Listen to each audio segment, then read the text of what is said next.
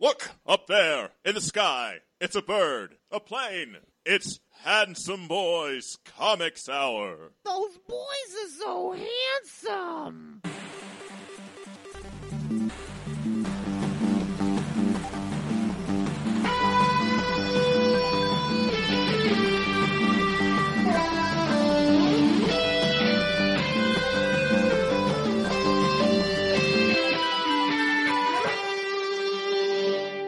One grizzled Kamala Khan. One Nick Fury on the moon. One fortnightly discussion of comics centered culture. I'm your host, Robbie Dorman, literature geek and writer. I'm your other host, Eric Goodnight, professional artist and illustration nerd. And we are the Handsome Boys Comics Hour, your home for news, reviews, slightly antagonistic banter, much, much more. It's episode 211. How's it going, Eric? Um, it's all right. I got a sunburn. You got a sunburn. You went outside? hmm Yep, I'll tell you all about it. Oh, it's a teaser. Mm hmm I do love teasing you. Mm-hmm. Hey, Smites. Uh, later on, we'll be discussing My Lesbian Experience with Loneliness by Kabi Nagata. Sad, sad books, sadness, but also happiness. Mm hmm It's a spectrum. And lesbians. That too. Mm hmm I mean, mostly just one, though. Yeah. Well, there's like three. Yeah. We'll talk about that later.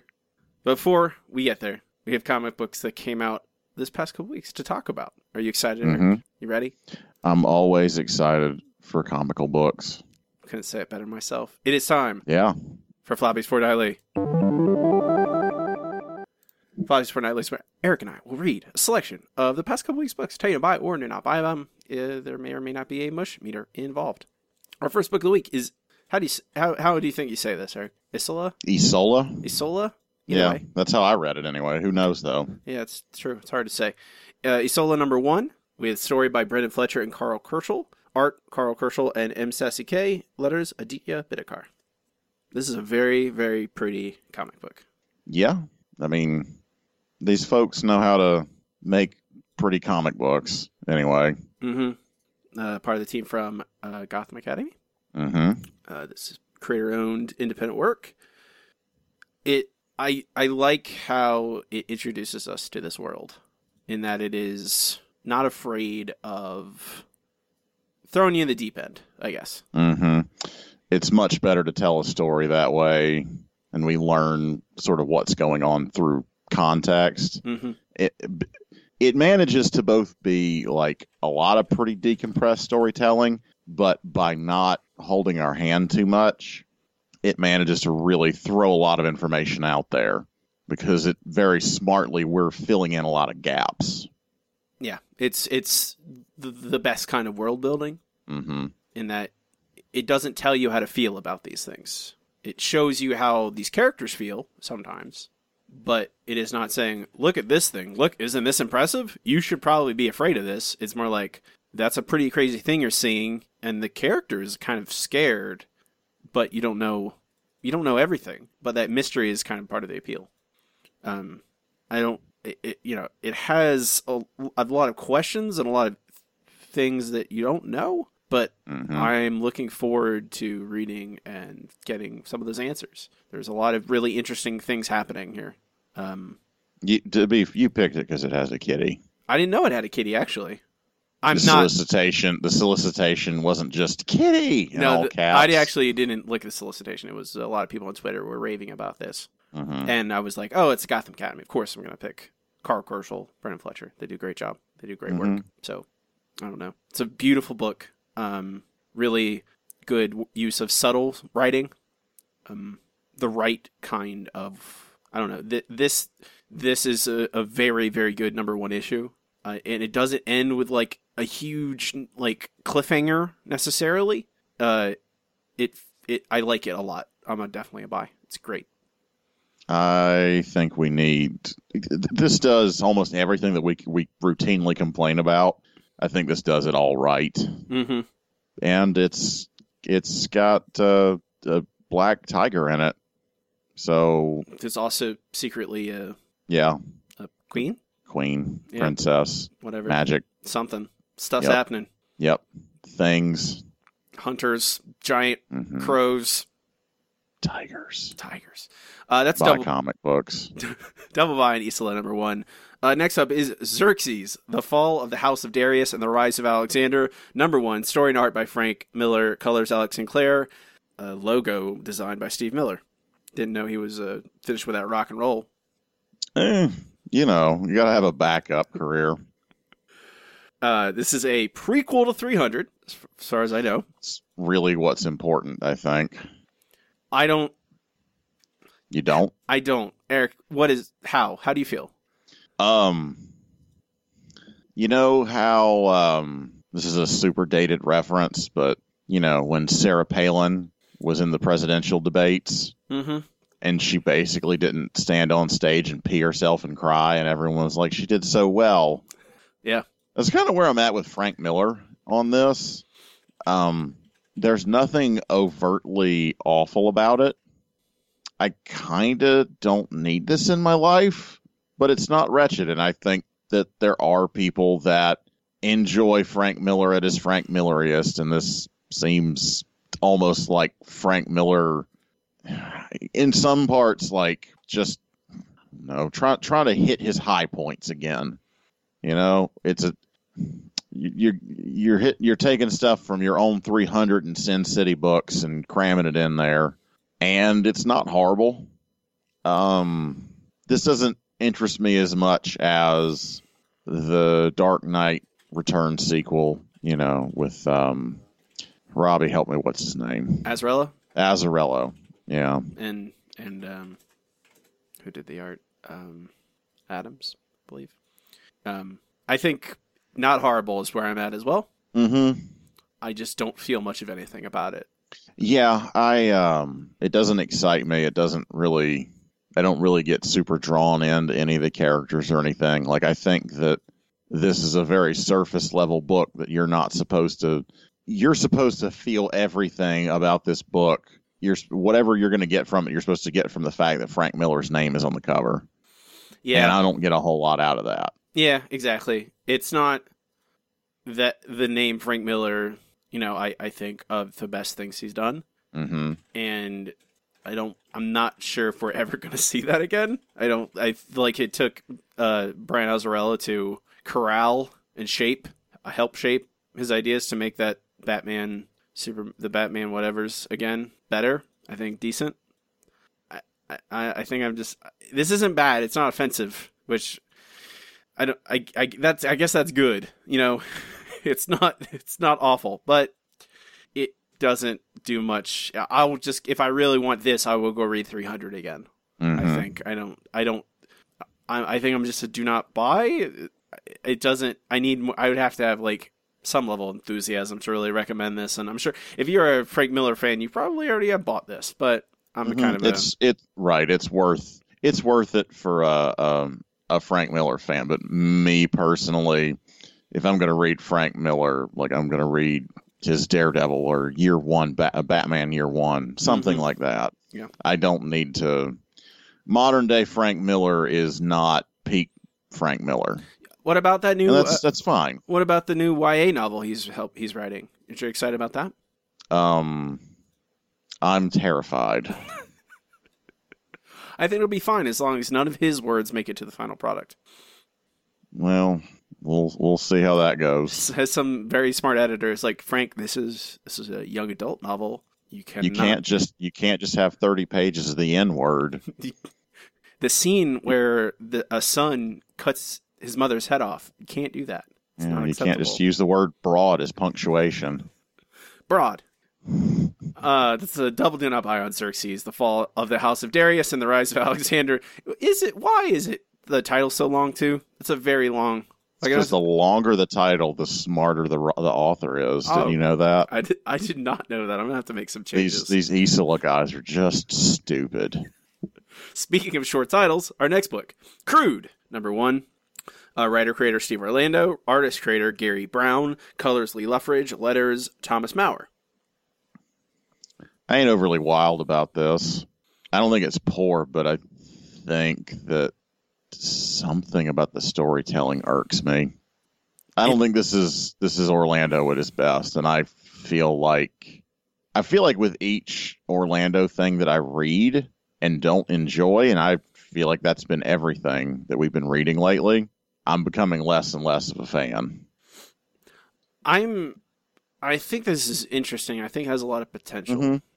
Yeah, and I want to see where it goes if it becomes more than makes it it's more than just a, a John Wick story. It's more than just a dude goes and gets. It's more than Death Wish. It's more than uh just another Punisher. You know, it's more than a father gets revenge for his son's death. Like if it is the journey of a father to, uh, like trying to redeem his behavior and you know and can actually it speaks deeper than just i go punch people or shoot them then i'm like that's what i'm hoping for. And that's why i would probably check out an issue or two or more of this or at least pick up a trade because i like that's a story i'm interested in. I'm not interested in the simple i son die i go kill. That doesn't Mhm. that's not that fascinating to me. Um I, it is a it's weird it is weird I, I, and I like I can't put my finger on exactly what it is that about the I don't know if it's the writing or like if if it's like it's in, in it's set in Russia. I'm not sure if we're supposed to be like how we're supposed to be reading this dialogue. If it's like that's always weird to me when you're you know it's obviously we're reading in English. These people don't speak English. So it's just whatever they're saying, this is what they're actually saying. I always, I'm never sure what to believe about that. But I, I'm kind of a, I think I'm like a mushy buy on it. Like I want to see what I want to see if it how if it fill, fulfills that potential. The like this issue, it's more that that's what interests me. I think this issue is Mhm. like fine. yeah.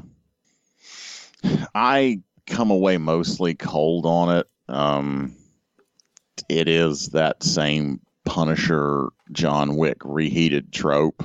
I'd say the only thing about this that feels kind of unusual is that this guy is like some kind of bisexual polyamorous kid. Mm-hmm. I don't, I don't, I like, and that just feels so thrown in um, for Steve Orlando's sake. And I mean, maybe that is really central to the plot. Maybe this is going to say something about like, like human and gay rights in Russia. Who the fuck knows? Um, but I, I'm pretty thoroughly not hooked, and I don't think I want to read color palettes where like everything is blue and gray. You know, I I I want to I want to spend my money on something that's a little bit if it's to be if it's to be a little grim dark like this, I want to be hooked more. So I'm not really taking a lot from this. I'll forget about this in 2 weeks. So I I think I'm just a pretty firm do not buy. Okay. I think I'm like probably mm, four mushy. But Yeah. I'm a mush meter four, and that's that's I'm I- I want this to do something about like if this becomes more about character than about shooting that I am interested. But you know, I will. It's like read a couple more issues or read the trade. That kind. That's my level, my interest level. I would say. So split decision. Crew number one. Our next book is The Immortal Men. Number one. Storytellers Jim Lee, Ryan Benjamin, and James Tynion IV. Inks Scott Williams and Richard Friend. Colors Jeremiah Skipper and Alex Sinclair. Letters Car- Carlos M. Mangual. Part of the New Age of Heroes, along with uh, was it Sideways and what was that Hulk got damage? Damage, yeah. So another one of those. Spinning out of Dark Nights: Metal. We even get to see the Batman who laughs in this one, Eric. Hur- hooray. Your favorite character. hmm hmm Um, could you tell me what happens in this comic book? Um, everyone shows up and says their name. I want. Th- I think that's I think that's the main. What I think that's what happens. That's what this book is. People show up and say their name. That's that's what's that's what this is. Um, I mean, it's largely like I don't get this kid too much. That he's conflicted. He's got like some powers. He wants to go to fucking X Men school, and like Green Lightning, the Shadow is shows up, and the book's over. Did I get it right? I Did I, I- get a treat? I don't know. I don't know. I don't know what I I read this and I had to read you go back and you read the solicitations for issues one and two, and you're like, oh, okay, that makes it make sense. but this comic book has a lot of dialogue in it, hmm and despite how like Isola has like maybe an eighth of the amount of dialogue, and yet it reveals like a hundred times more character than this book. Like that kid sure says a lot of words and has a lot of narration. Still don't know much about him other than his name and he has powers and he sees a a therapist. Like and his parents are worried about him. Uh, All right, that's how. Oh, his parents are worried about him. Oh, got it. Cool. Um, he has friends. I I don't I- don't know much about him, despite how much time they spend with him. I don't. There's villains, um, and heroes. I guess they're. I don't know. We don't know much about either. this- They're the immortal men. I don't. I don't know what that means. I don't know what. I don't. I don't know what any of this means. They did say their name though, so That's that's true. you you you know what you know what book I- to buy. I that the ti- It's on the front page. I would. I can. I can glean in that. yeah, but you have to buy the next one. Uh, no, I do not. It's also uh, called the Immortal Man. I, I don't. I don't. After reading this one, I do not want to read the next one. Uh, I, I think that there's there's almost like based on the way that um it's not the Incredibles. Why am I so dumb? Um, what's the Fantastic Four DC book? Why can't I think of it? the Terrifics. The Terrifics. Yes, forgive me. Uh, use the wrong superlative. Um, How dare you? that there's like this push in DC to s- tell stories in this. I mean, I guess they never really stopped, but it's it's seems weird that they're getting like a Tynion or whomever. It's like don't tell stories in your own style. Tell them in this very big, wordy, bombastic, rhetorical superhero style. Um, the Terrifics feels like kind of even a little older than this. This, I guess, it's the Jim Lee artwork that really makes it feel dated and '90s to me. Mm-hmm. But I mean, like, I don't know. That's a market. That's a comic book buyer. It does feel like it feels like comic people are still trying to cater to the comic skater crowd. You know, the people that think that comics are dying and this kind of, you know, frothy gray mess is like it's what they want. But I I don't know. It it if I switch off part of my brain, like I can enjoy parts of it, but really there's no substance here. And I God, this is definitely not this is definitely not Jim Lee's finest hour. I yeah. I don't. There's nothing about it that appeals to me. hmm Um. I. I. It's too for all the words it has. It. It. It uses them very poorly. I don't. hmm I. It. It. I think the entire this whole issue is structured very poorly. I feel like it. I. I, I bought a comic book called The Immortal Men. I do we still need to do this structure? It it feels like the first issues of the New Fifty Two again. That's what this feels like. It feels very much like here is a uh, dyed in the wool way to write comic books. You have uh, boom flash of the hero, boom flash of the villains, boom flash of the hero, boom, and then just and we they have a lot of narration to make sure you know exactly who's who, and then at the end you introduce the team and here they are, and then get you hooked up for number the second issue, and it feels like the most formulaic and boring way to introduce this team. I don't know if they expect you to have read Dark Nights: Metal if you're reading this comic book. I but regardless, it I don't it's not good. Do not buy this. Yeah, I can live without it. Um, double do not buy the Immortal Men number one. Our last book of the week is Exiles number one, uh, written by Saladin Ahmed, pencils by Javier Rodriguez, who also colors page four, uh, with inks by Alvaro Lopez and the rest of the colors by Jordie Bellaire. Letters Joe Heramadio. Have you ever read any Exiles? Mm-mm. Completely off my radar. No idea what it is. Uh, I've read. There's been a, uh, multiple iterations of them. Uh, it's it is very much exploring what if universes, and you know they go. It it's like uh, what's that show Sliders? Mm-hmm. It's kind of like that. There's been multiple permutations of the same idea, even in Marvel Comics. But uh, Exiles were all different people from different universes that were exiles. You know, um, this is a new Exiles book uh, with Blink and uh, Watcher Nick Fury finding a special time thing. The what the hell is it called? the the Talus, Terrace, Taurus, something. Tallus. I got it. Good Um, job. We we do meet Days of Future Past Kamala Khan, basically. hmm I'm into it. I am also into that. Yep, I'm into that. Who just goes by Khan, hmm carrying. She's her- got a she- she's got a cable gun. I was about to say the exact same thing. It's because it's a fucking cable gun, bro. It is. It's a BFG. She knows what's up. Man, if you're coming from a grizzled future, you better get yourself a fucking cable gun. You need it. Yeah. It's not she's safe. even got she's even got like weird girl cable on her team with mole man glasses. Maybe she has bad eyes. I, hey, she just came from the opt the optometrist. Someone's got to drive for her. yeah. I mean, she she's riding that. It looked like that the little there, there's a I don't know what's going on. There- There's there's a wolf man in that in that uh, little tank they're driving too. I mean, bro, if you could have, if you had a wolf man like riding shotgun for you, Mm-hmm.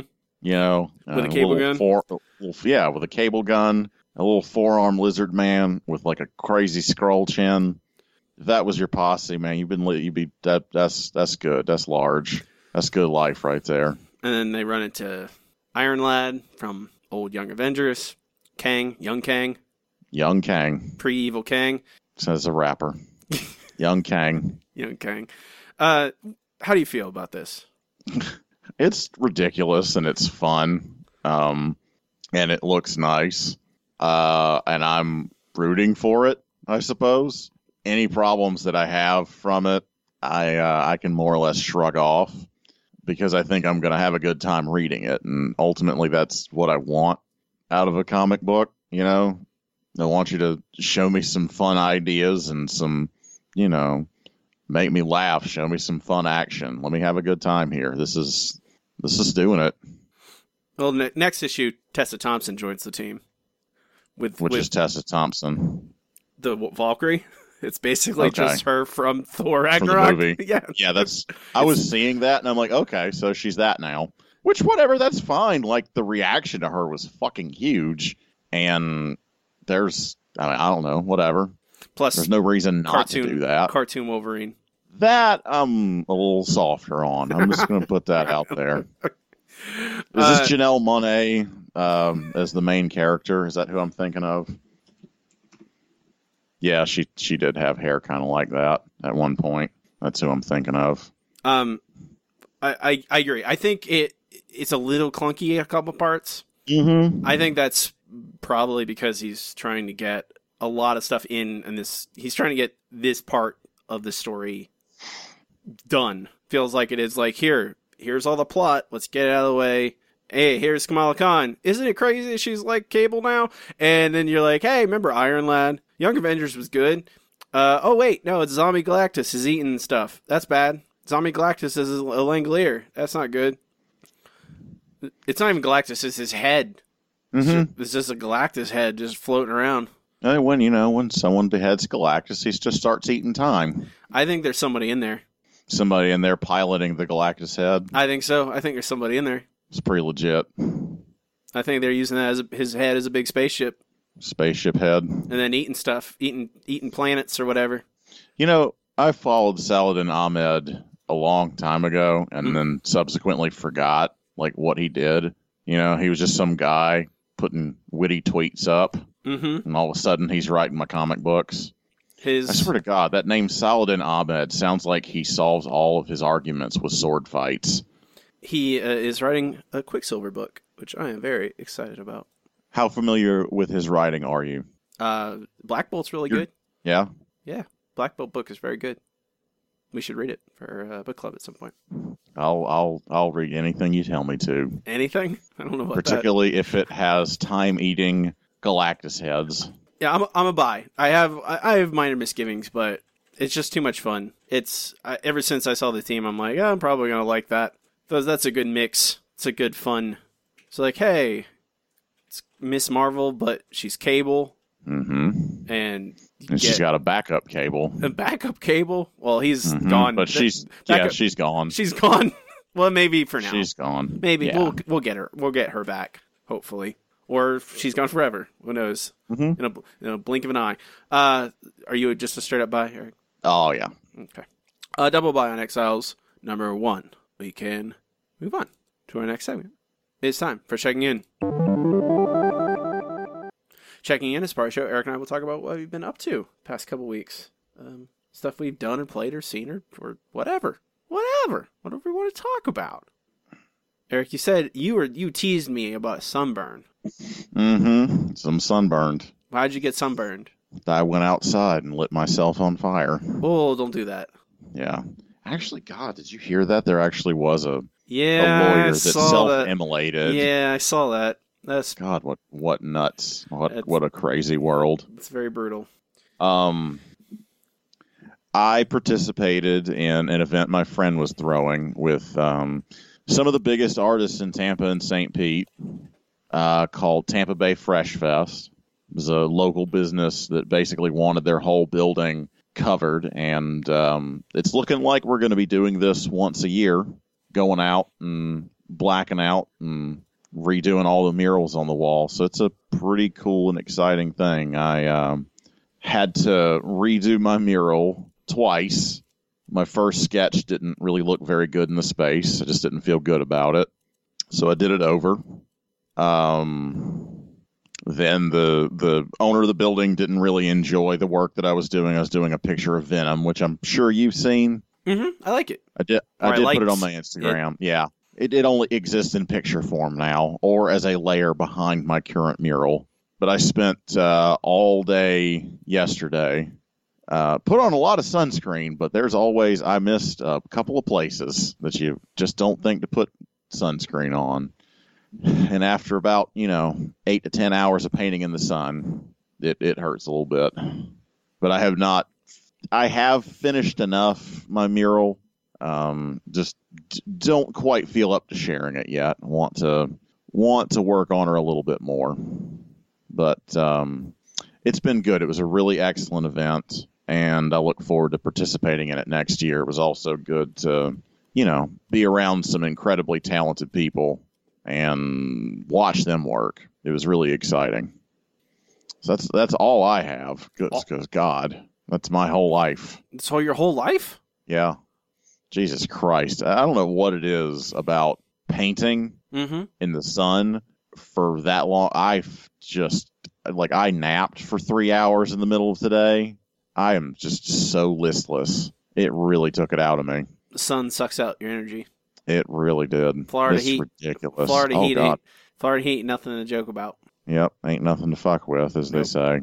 It's uh, productivity during the summer months in Florida drops thirty percent in outdoor in outdoor in construction work specifically. My my father's company, you they literally plan around they're going to get thirty percent less work done because it's so hot.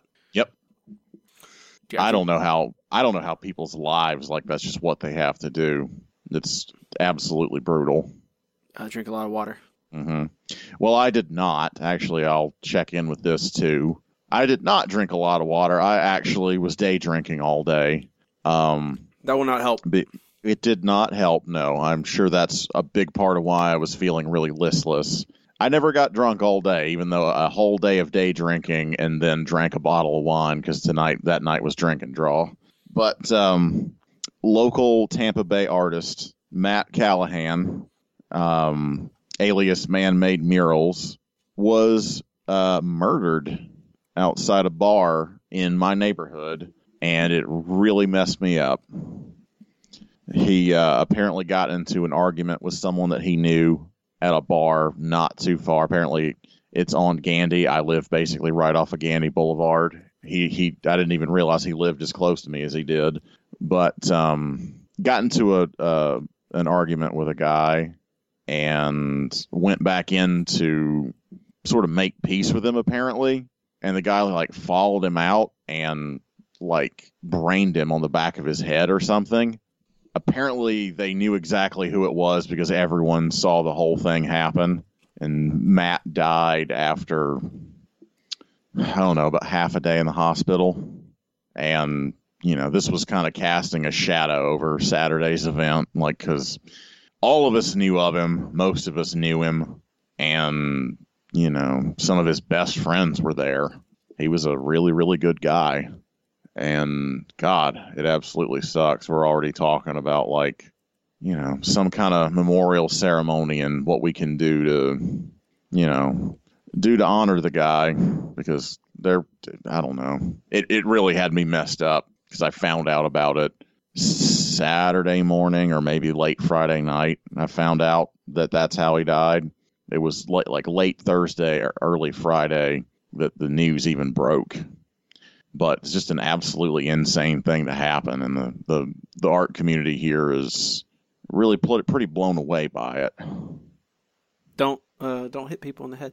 Yeah, man. Don't don't. That's an asshole thing to do. Don't do that. I'm I'm not. Uh, all all kidding aside, I hope they put that guy in jail for his whole for the whole rest of his life, because that's the worst thing I ever heard.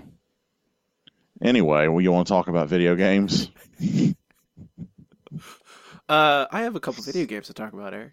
Uh, I don't please, know. Please do. I don't know. Please if, talk about something happy. Um, I don't know if I. You probably would. I don't know if you. You'd probably like them at least. You'd like the their them at least abstractly.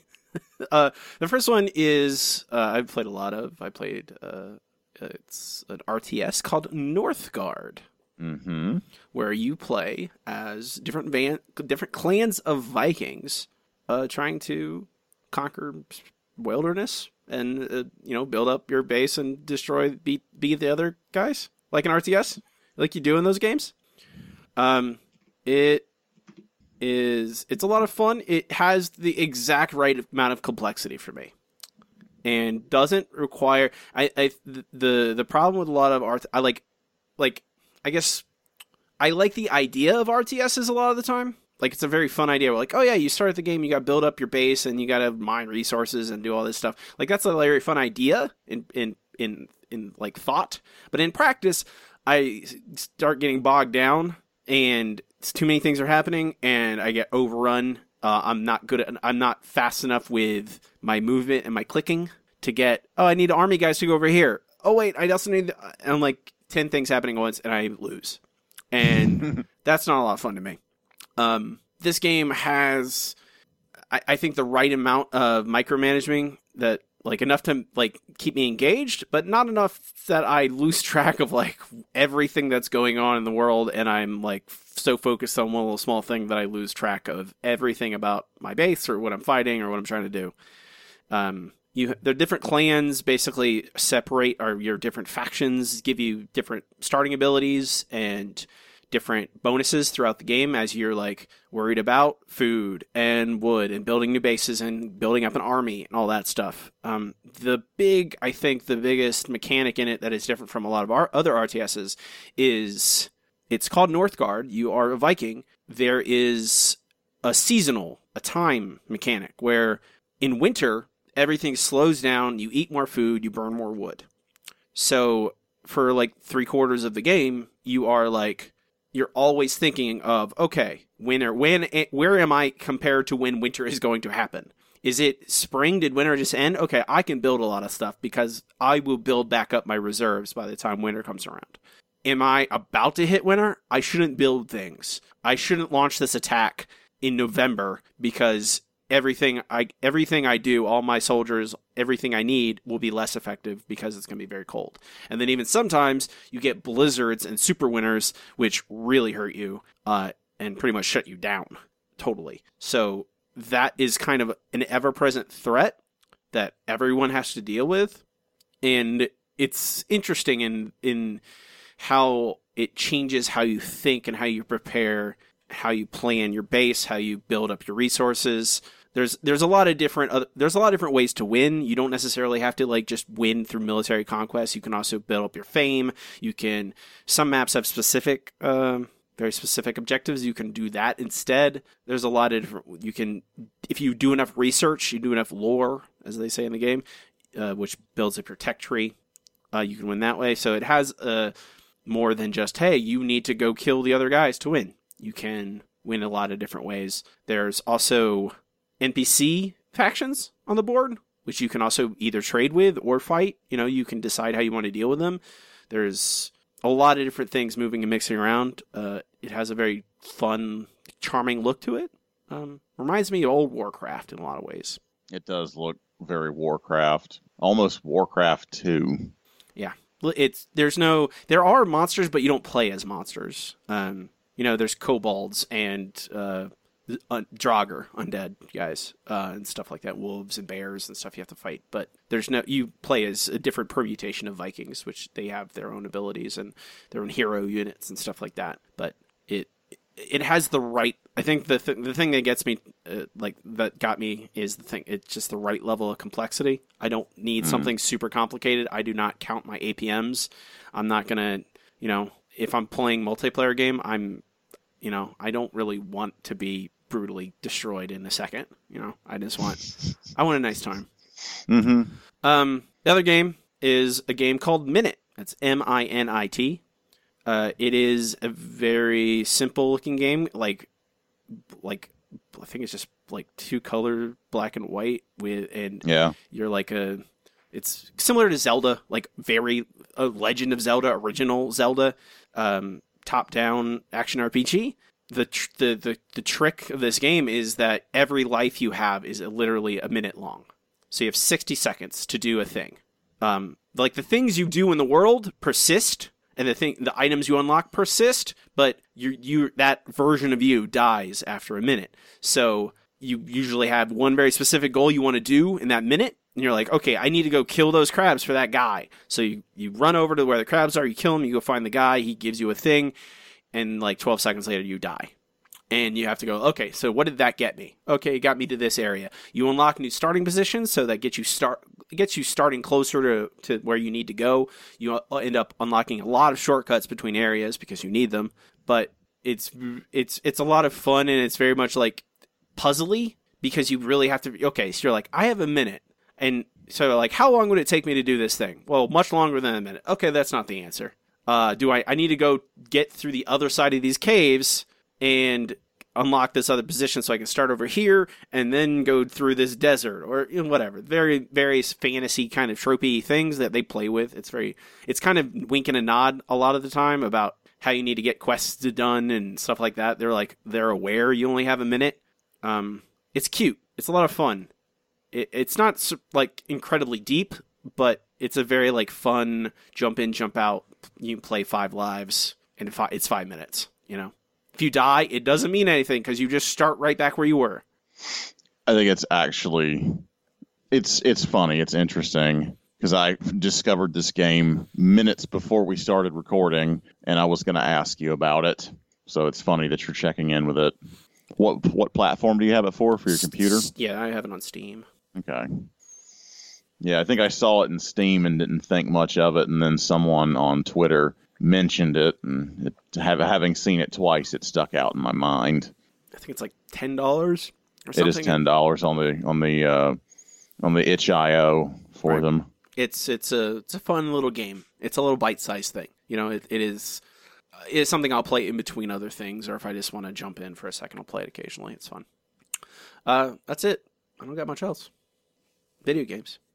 You do like them. I'll be uh, I'll be talking about Dad of War next time we converge.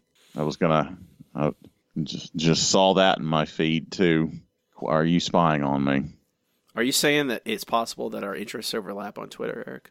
I don't think so. That's not possible whatsoever. I don't. I don't think that's possible. That's no. not. Yeah. I, so I'm definitely spying on you. Yes, if that's what you're Mhm. asking. That sounds like you anyway. Yeah, yeah. I'm, I'm. I mean, Twitter does randomly just say, "Here, Eric Z. Goodnight like this." I'm like, well, okay, thank you. That is that is strange though. I get that a lot. I'm sure it's I'm sure it's mostly furry porn, right? I mean, half, only half. It's about half, and then the other things are like very like, I don't know, like productivity art things, or just like some artist going like, "This is how I feel about art." I'm like, yeah, that sounds. Yep.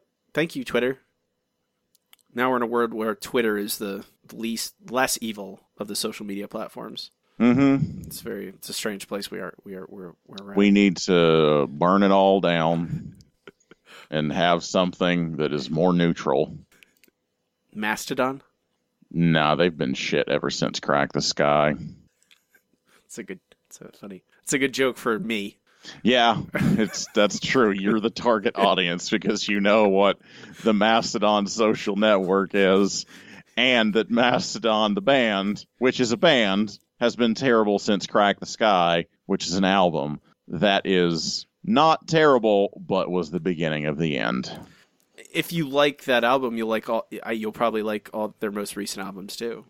Yeah, I I did think that uh, their their 2016 or 17 album, Emperor of Sand or something, I think is what it's called.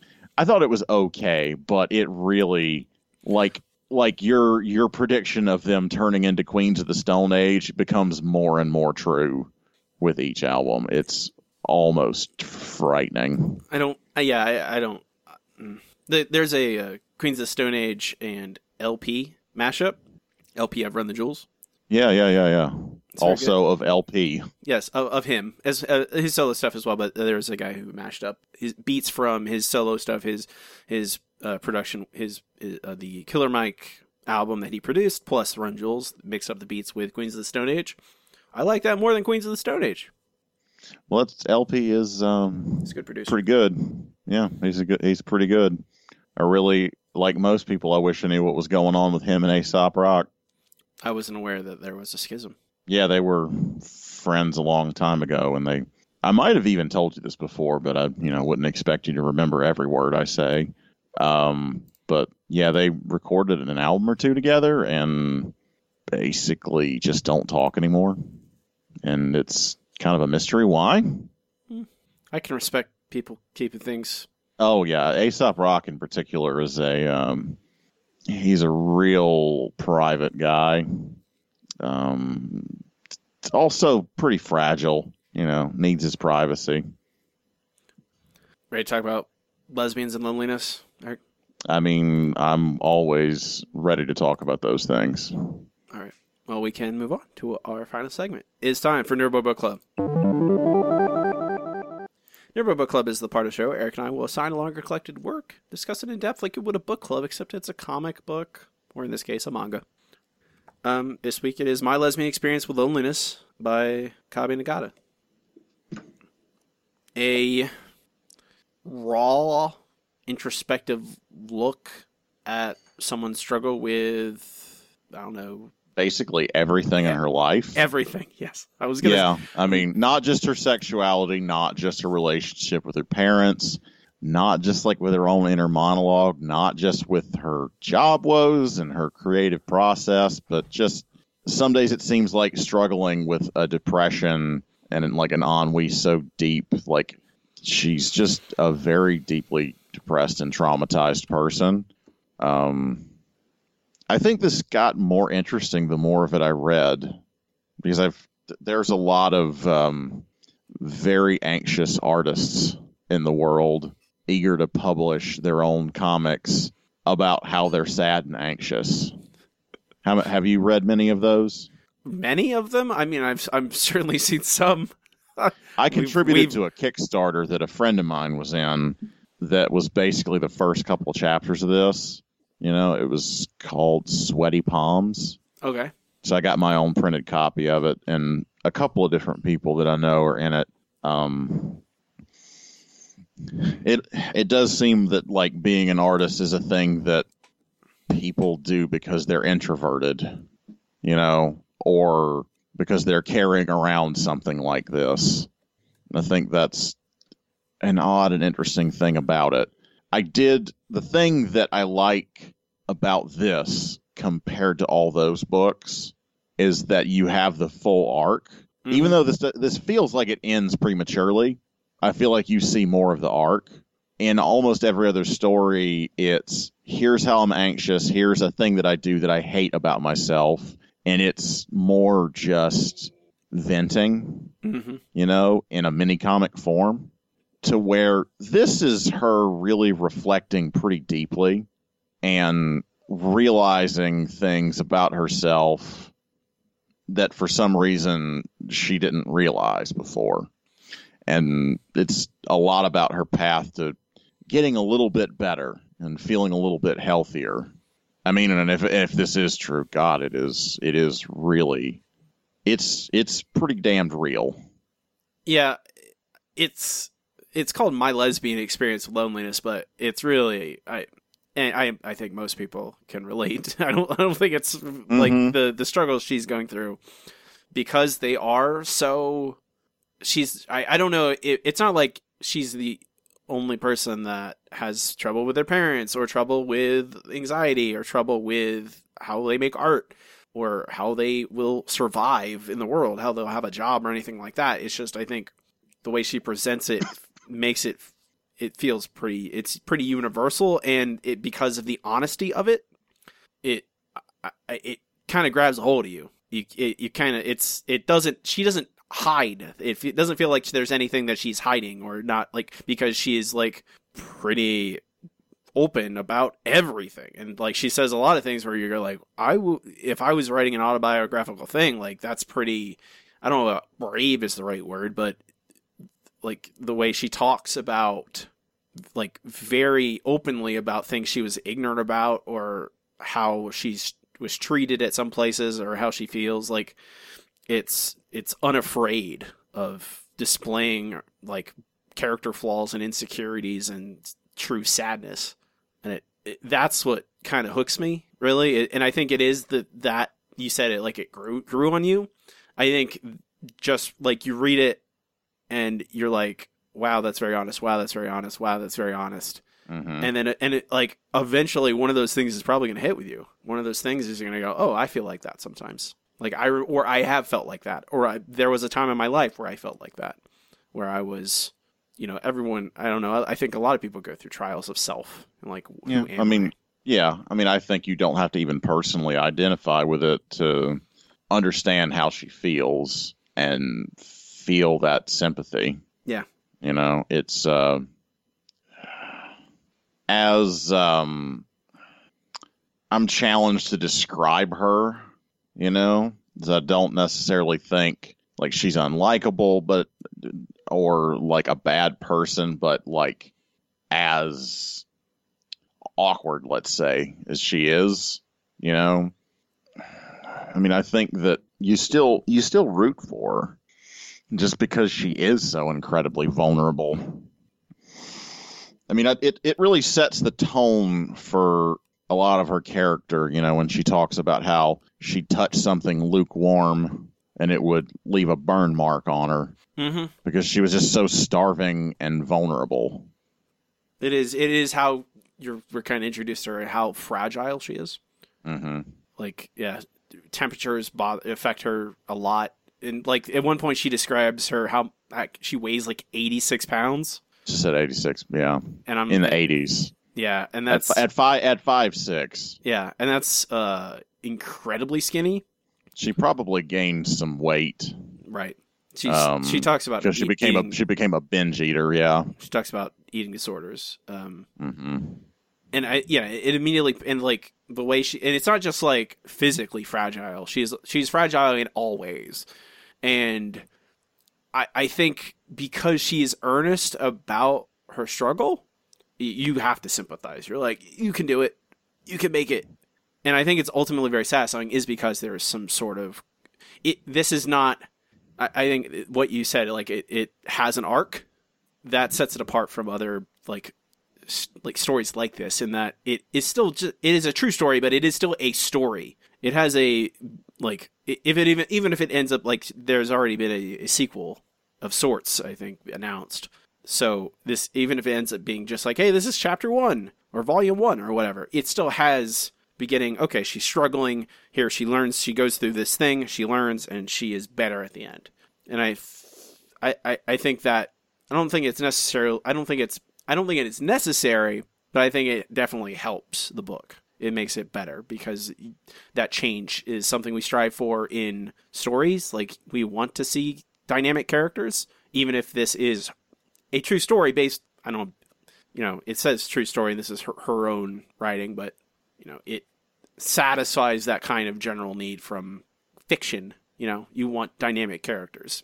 You don't want them to be static unless they're, the story demands it, I guess. Also, I think her, the way she tells the story, is important. You know, the way she the way she frames it, the way she draws herself, uh, the way she draws the struggles she faces, um, are charming. It, it's it's appealing, and it makes her it, it she is it feels like she is kind of a cartoon person in a real world in the way she draws herself a lot of times, and I I, I think that helps add appeal and helps add sympathy.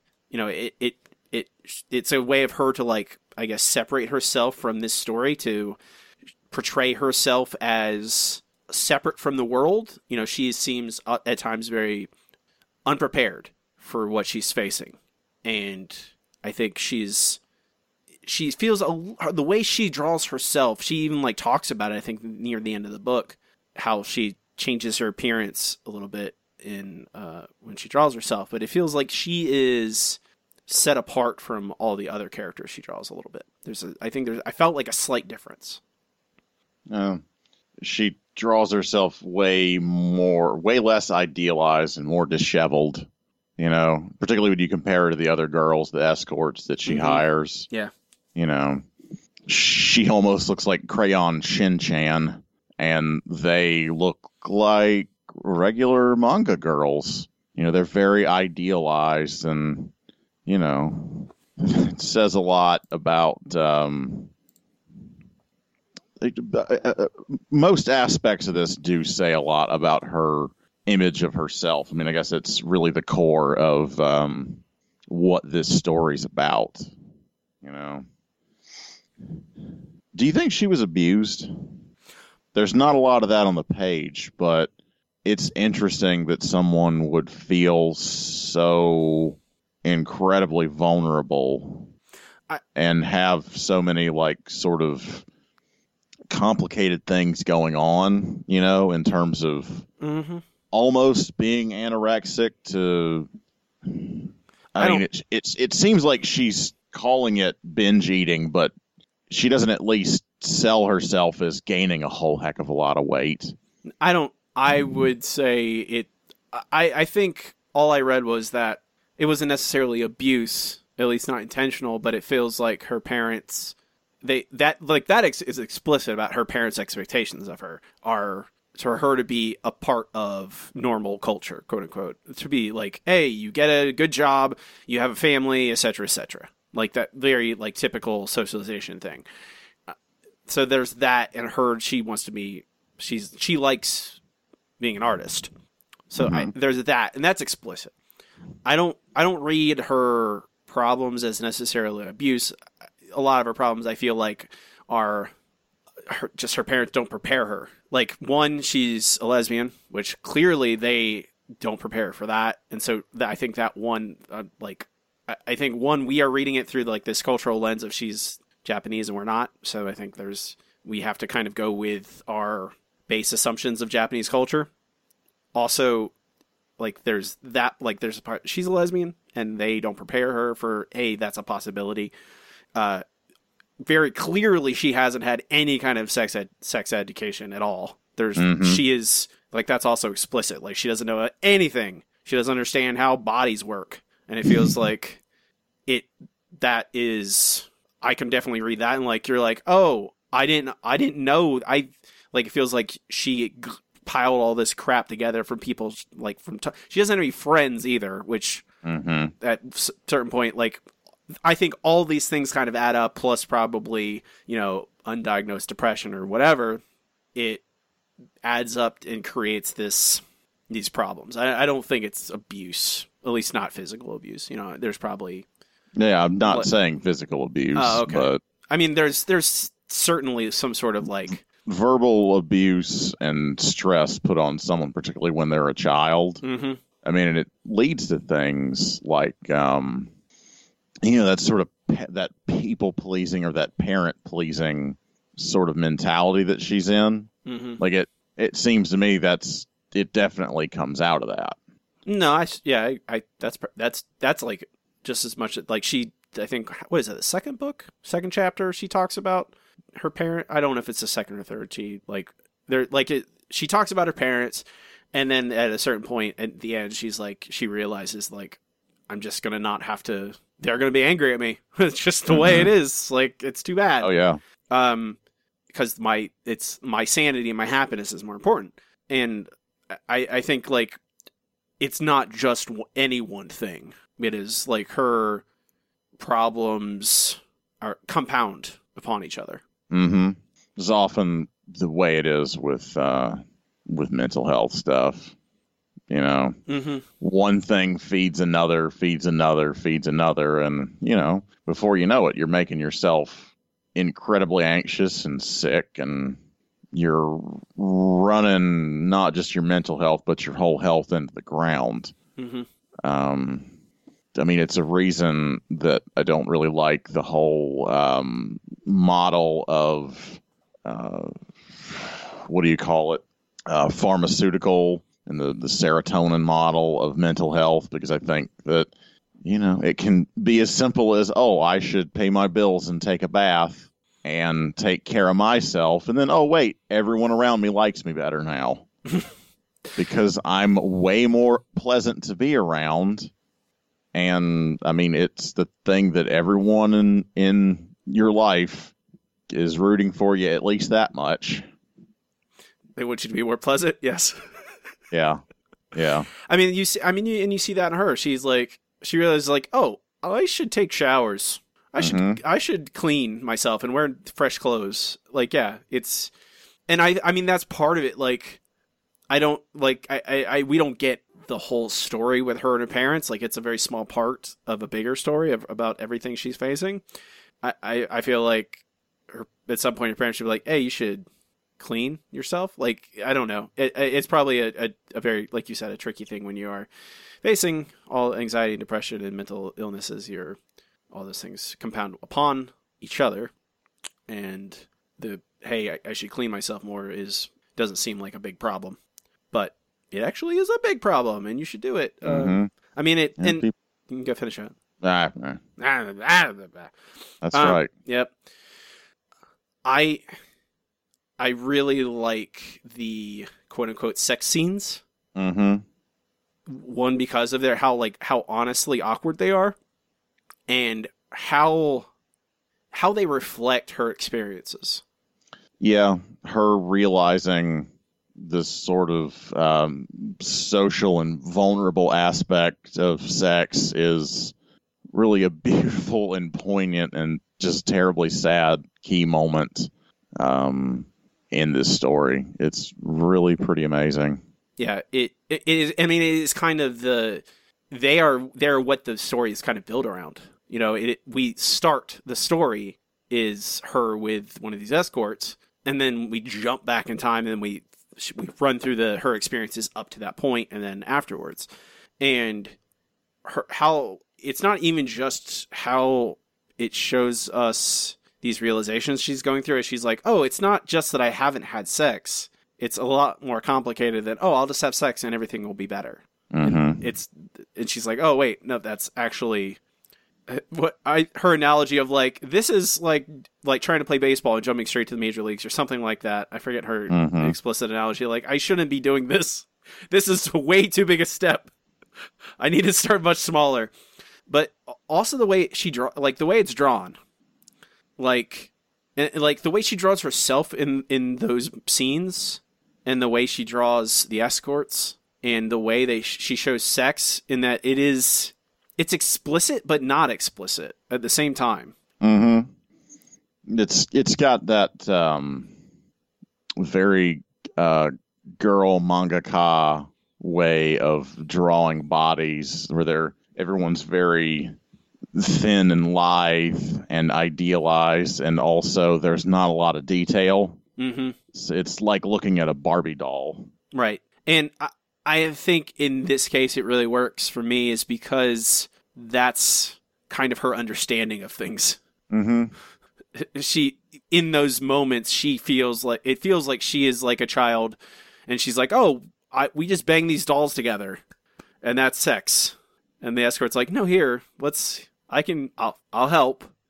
we can do this." And she's just like, "No, I don't I her her she draws it the way she it that the character of her feels It it and I don't know. It really communicates that that sad awkwardness of like, oh, I get it now. I don't need. I I need more than just sex. Th- This is not. This is not helpful. I feel like there are a bunch of incels that need to read this book. And by incels, I mean male incels. I guess she she kind of she kind of fits the description. Yeah, she's a she's a, she's a dork. Um, I think it's not that she's a dork. It's just that you know she's just so vulnerable and bad at peopling.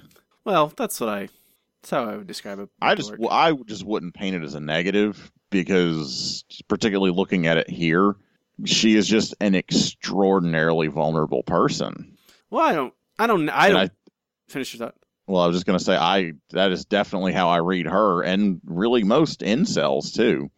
Well, I, I don't. I don't necessarily mean it as like a pejorative. Right. I Well, I, mean- I just think that it, it easily comes off that way. I mean, and, and you know, someone is dorky. They don't know how to they don't know how to talk to people. They don't know how to not be awkward. But I mean, I've I've I've known a lot of nerds in my life, and that's that that's why people read and do nerdy things because it's easier to learn about how to interact with people through books and movies than by actually doing it if you're scared of people.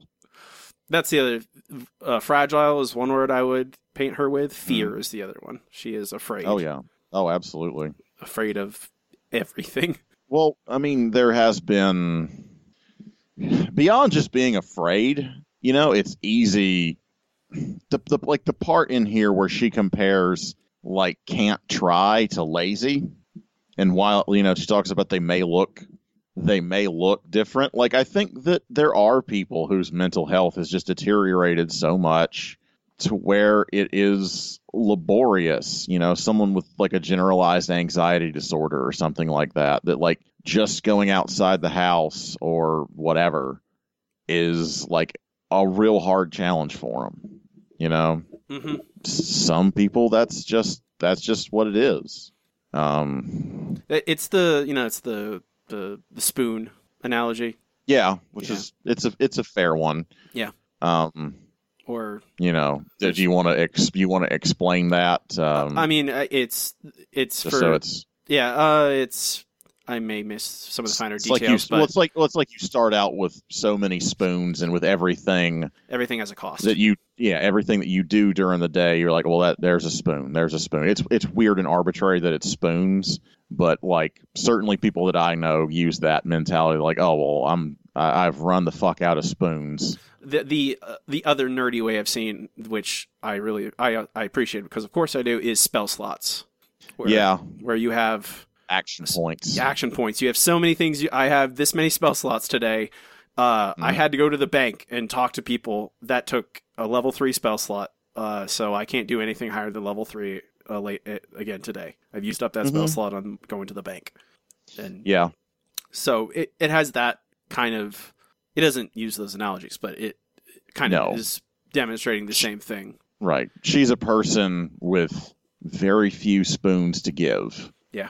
and that is kind of at the part at the heart of this is you know towards the end of her arc she realizes i have to get myself more spoons i have to take care of myself so yeah this is easier the weight isn't as heavy And she, like, the turning point is when she makes her art and puts it out there. hmm that definitely changes her uh, it- it's one of the first turning points i'd say. She had no idea who she is or what she wanted and did not know what she wanted out of life. She didn't know how to she definitely has a deep deep deep neediness you know? Mm-hmm. you know the the the cutting and the the deep insecurity about her looks um I, I imagine there are a lot of women sort of that I've met in my life that would identify deeply with her as a character it's pretty fucking raw and pretty real It the uh, the thing that reminds me most of uh, that we've read for the podcast is the uh, is hyperbole and a half uh, book. yeah I, I I see that but I like this way better because she did nothing but say, "Okay, here's where I was depressed. I slept for 2 months." Ha ha. And it, it just irks me so much because it's like don't put this out in front of it is irresponsible to put this in front of such a huge audience. You know, where this at least has an arc and it shows, well, I did this and I felt better. And that's so much more of a positive thing to put out there. It um it just troubles me so much when cuz all of these like there are there are so many people with you know their mental health problems and they're telling their stories about it and that's all good i mean it's not like it shouldn't be normalized and it's not like people shouldn't um, sort of rally around that but people aren't really getting help they're you know it's like how many friends do you have that are, are talking about well i did these things to feel better and how many of them are shit posting about how depressed they are you know when people won't take an action to to make themselves better, I don't know. You just end up sinking further and further, and people are just encouraging each other to do that more and more. I don't know. It's it's. I feel like this is. I don't know if this is intentionally. It's it's. I think my biggest question about it is if this is in like when and where is this story take place in this in, in her life? You know, is this is she three years removed from this? Is she ten years removed from this? You know, how far?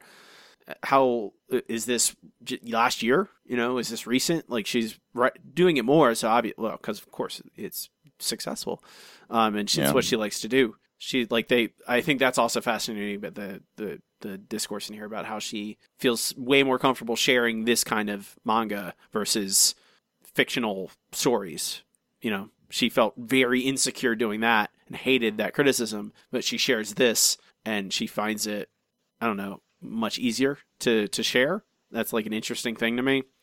The question is how much of this is like, oh, well, I am, we're, we'll cut off this story at this point when I start feeling better. Like, I feel like a lot of people who make art like this aren't thinking of like, aren't thinking of structure. They aren't thinking of like, oh, mm-hmm. I I need to make this m- true story or not matching, you know, a three act structure or whatever of rise and falling action and climax and resolution. I think a lot of artists just don't. They're not thinking about that. They're just like, "Eh, this is my thing. I'm making. This is my experiences. And whatever." It it's true. I'm more lamenting about how it seems like the most popular things, i.e., hyperbole and a half, which is about doing, you know, everything wrong every time, versus this, which is, you know, it's about doing the best with what you have. And I just, I just enjoy it so much more because she is doing the right things and it is a better narrative for those reasons.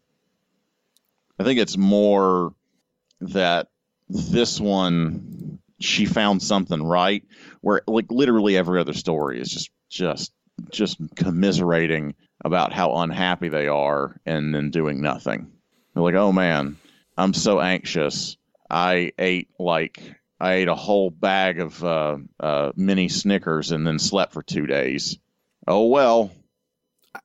I think it's a. It, I think that appeal. It's an easier way to appeal to people than wow. than appeal to uh, the struggle of improving yourself. Like in this in this kind of this kind of story is it's not as I don't know. It's a lot harder.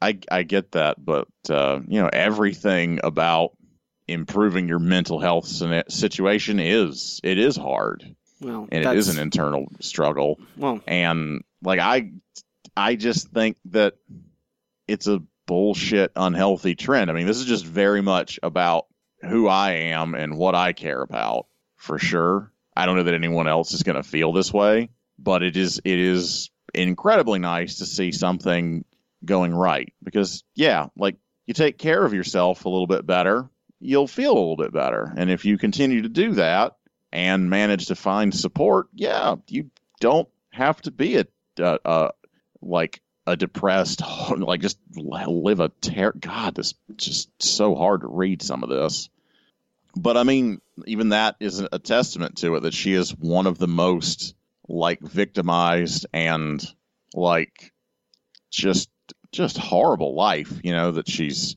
carved out for herself and just all this internal mess that she's living through. And she manages to make herself a little better. And i just it's just a narrative that me personally means a lot to me. If and i think would mean a lot to a lot a lot a lot of people. Do you think you would, if it ended on, if it ended without that resolution, would it change how you felt about this? Possibly, yeah. Um, if it was just uh, the first half, to where it was just like I did this. If it didn't show her um, kind of doing that work, because that's what's interesting about this is, I mean, one, it's the insight into her suffering, and there's the part that you know you can sympathize or empathize with her, but beyond that, like seeing her develop and realize things about herself and realize things about her problems like that is a big part of what makes this a satisfying read.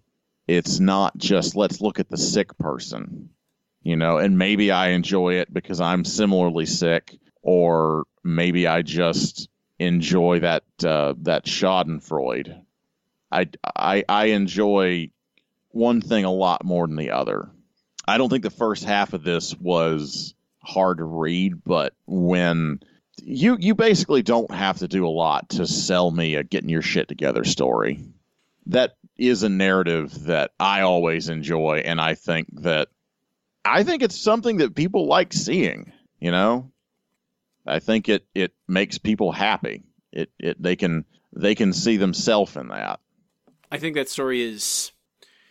I think the quote unquote getting shit getting your shit together story is used, but it's all usually a very shallow version. It's usually like in a romantic comedy. Mm-hmm. The, people- the montage. Yeah, and then they throw out their Chinese takeout and they Mhm. brush their hair or whatever. It's not Yeah. like here's a, and I think that's what ultimately is the most appealing thing about this is it goes it goes deep. It goes it shows it shows like look this and this and this and this and this and this and this are my problems and here is the brutal truth about them. This is a, this is how I feel. This is the things I'm facing and like sad honesty. You know, it's hard to admit those things and she does it without hesitation. And I really I like the the pink and white color. Yeah. It's really no, it's um, it's a really nice, it's a nice motif. It's got a nice soft look, and I, it, it's it's a fun layer to this. You know. Mhm. it goes along with the Yuri motif. I think Right. It's very girly.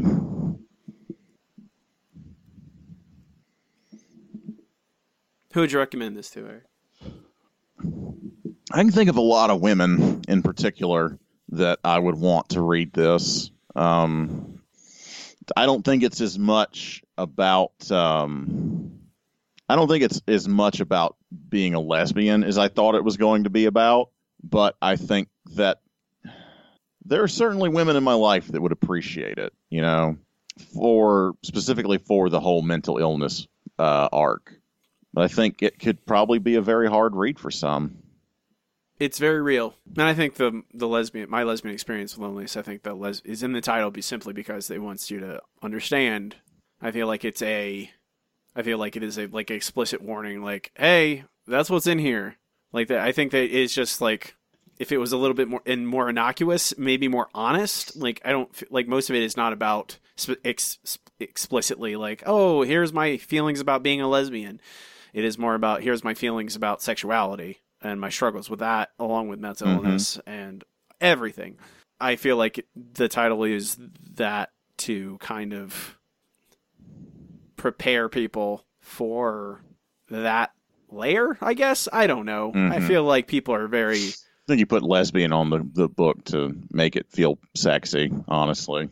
Two I know. naked ladies. It's I know. Just, it's well. it feels very like I want to sell this book to me, but I don't care. I I, I would agree I with you, the but of the way she is drawn on the cover is like not sexy at all. Not sexy at all. Yes. Like there, the the woman in the foreground, the one who is presumably one of the, the escorts, is a very like kind of erotically posed figure, but then her, she's like the shy, afraid, vulnerable. I like. I actually like the cover quite a bit. Um, Mm-hmm. I, I mean, I like the art direction in this. Um, I like the art direction in this quite a lot. the The whole look of the book and the the uh, the line tones that it has and the half tones. Just it's a it's very neat. I I I really am. I just do love the look of it. It's a very good. It's a very well produced thing. I like it. Yeah. yeah, it's very good. No argument here. Anything else you want to say, Eric? No, I don't think so. Okie doke. That was my les- out. my lesbian experience with loneliness by Kabi Nagata. Um, in two weeks' time, next episode, we'll be reading and discussing Secret Empire by uh, Nick Spencer and a variety of artists. You sound so excited.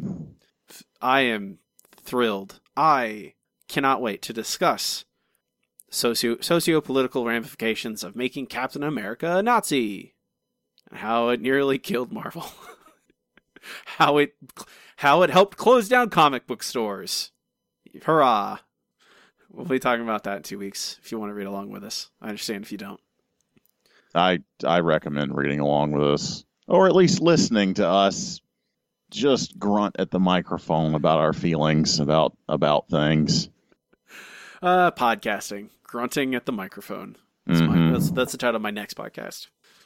It's just grunting at the microphone. It's me. It's my Tim Allen. It's my home improvement podcast.